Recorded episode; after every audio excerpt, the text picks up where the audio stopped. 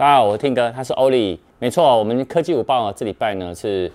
昨天没有，然后是礼拜四、今天还有礼拜天，然后下礼拜呢也会调整，因为二零二一快结束了。没错，那我们大家来迎向二零二二吧。那一样给大家三则科技午报。本影片由杰生通信赞助播出。我们看第一则哈，一样，呃，那个上个月的手机热销排行榜也出炉了哈。我们从第十名看看 ，O P P O Reno 六，第九名，三星的 A 三二五 G 版；第八名呢，三星的 A 五二 S 五 G 版；第七名呢是三星的 A 五二 S 五 G 版；第六名呢是 iPhone 十三 Pro Max 一百二十八 G； 第五名呢是 iPhone 十三 Pro 一百二十八 G； 第四名呢是 iPhone 十三 二五六 G； 第三名呢是 iPhone 十三 Pro 二五六 G。然后第二名呢是 iPhone 十三 Pro Max 二五六 G， 然后第一名呢一样是 iPhone 十三 一百二十八 G。 在讲第二个之前呢，刚好我们刚刚讲到热销排行榜嘛，那我们干爹呢提了森通讯，他在十二月二十三到二十六号呢也有活动，然后呢他上面写 iPhone 十三 Pro Max 降超多，诶刚刚不是有很在排行榜上吗？我来看一下哦，他的 iPhone 十三 Pro Max 二五六 G 省两千六百一十块，也就是用三万七千七百九十块就可以买到咯。好，大家记得。我们来看第二则哈。好，三星它下一代旗舰机种呢 Galaxy S 二十二 啊，它的系列中有 S 二十二 Plus 跟 S 二十二 Ultra， 因为它这一次呢 S 二十二 系列应该会有三款。好，那它呢这两款手机呢，就是 S 二十二 Plus 跟 S 二十二 Ultra 呢，它的配置呢是 Super AMOLED 的萤幕，那峰值呢会达到多少呢？一千两百尼特的标准亮度，但峰值亮度哦会飙到一千七百五十尼特。那作为对比，我先讲一下，像 iPhone 十三的它的峰值亮度呢是一千二百，然后前一代的 S 二十一 Ultra 呢峰值亮度呢是一千五百。那峰值亮度呢是指说呢，你今天在环境在高光下呢，它会自动来开启，比如说你在太阳光底下。那会借由呢提高萤幕亮度呢，让你的显示可以更清晰。那另外呢，也有爆料出来说 S 二十二 Plus 跟 S 二十二 Ultra 的官方的渲染图，大家也可以看一下。这个机背的设计有类有一点类似前一代，就是 S 二十一 Ultra， 但它的颜色呢是有古铜色机身，而且它这次的其实背后的这个凸出来的镜头的设计，诶，我个人是还蛮喜欢的。不过到时候我们还是要等呃农历年后吧。我猜测那时候呢，应该会有正式发表。我们讲第三则，既然说展望二零二二啊，当然呢、啊，那个彭博社的资深记者、哦，还有知名分析师哦，郭大分析师哦，他们已经有针对二零二二的苹果全系列产品呢，做了一系列的简单的分析跟讨论啊。我这边也跟大家来分享一下。他说包含呢会有哪一些呢？会有 iPhone 十四全系列重新设计的 iPad Pro 跟 Mac 的两大产品线，还有智慧穿戴装置呢，像是更新的 AirPods Pro 二， 好、哦，然后还有会有新的极限运动款的 Apple Watch 的 S 八， 然后还有二零二二第四季大家也很期待的全新的产品，就是 A R、V R 的头戴的显示器。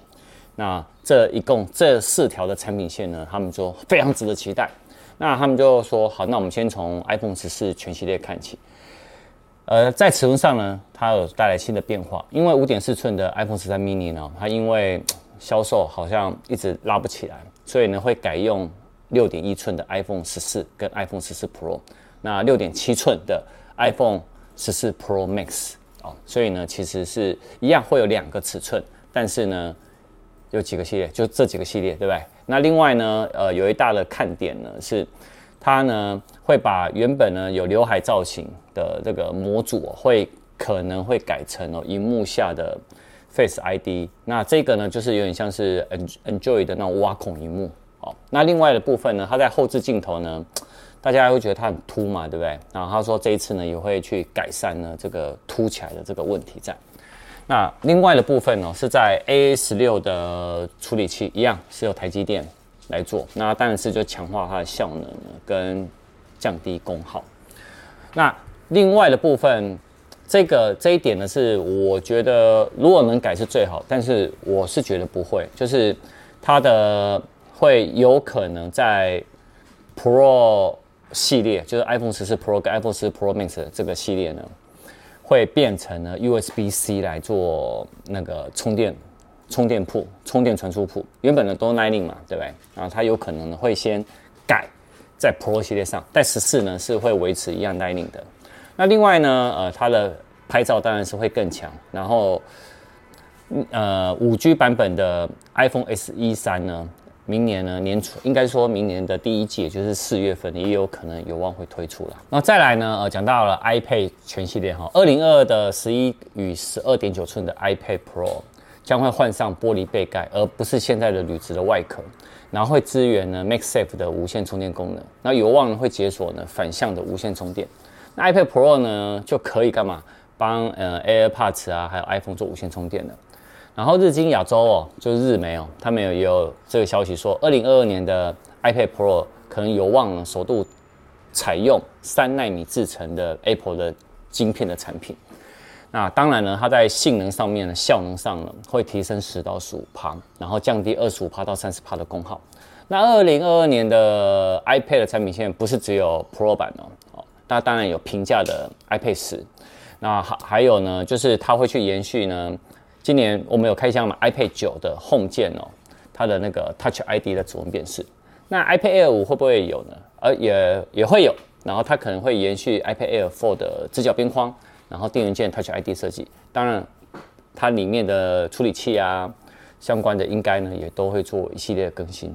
那再来呢，就是 Mac 全系列产品了。明年呢是他们产品大爆发的时刻，会可能有 M 二 晶片。还有外观呢，就是全新的 M 二 晶片，对不对？还有外观呢，重新设计的小主机 Mac mini， 这个我可能会买来给我们家的后置来用。那还有笔电呢 ，MacBook Air，哦，还有入门版的 MacBook Pro， 然后还有高阶的二十七寸的 iMac， 或者是叫 iMac Pro 也可以。它的外观呢会重新呢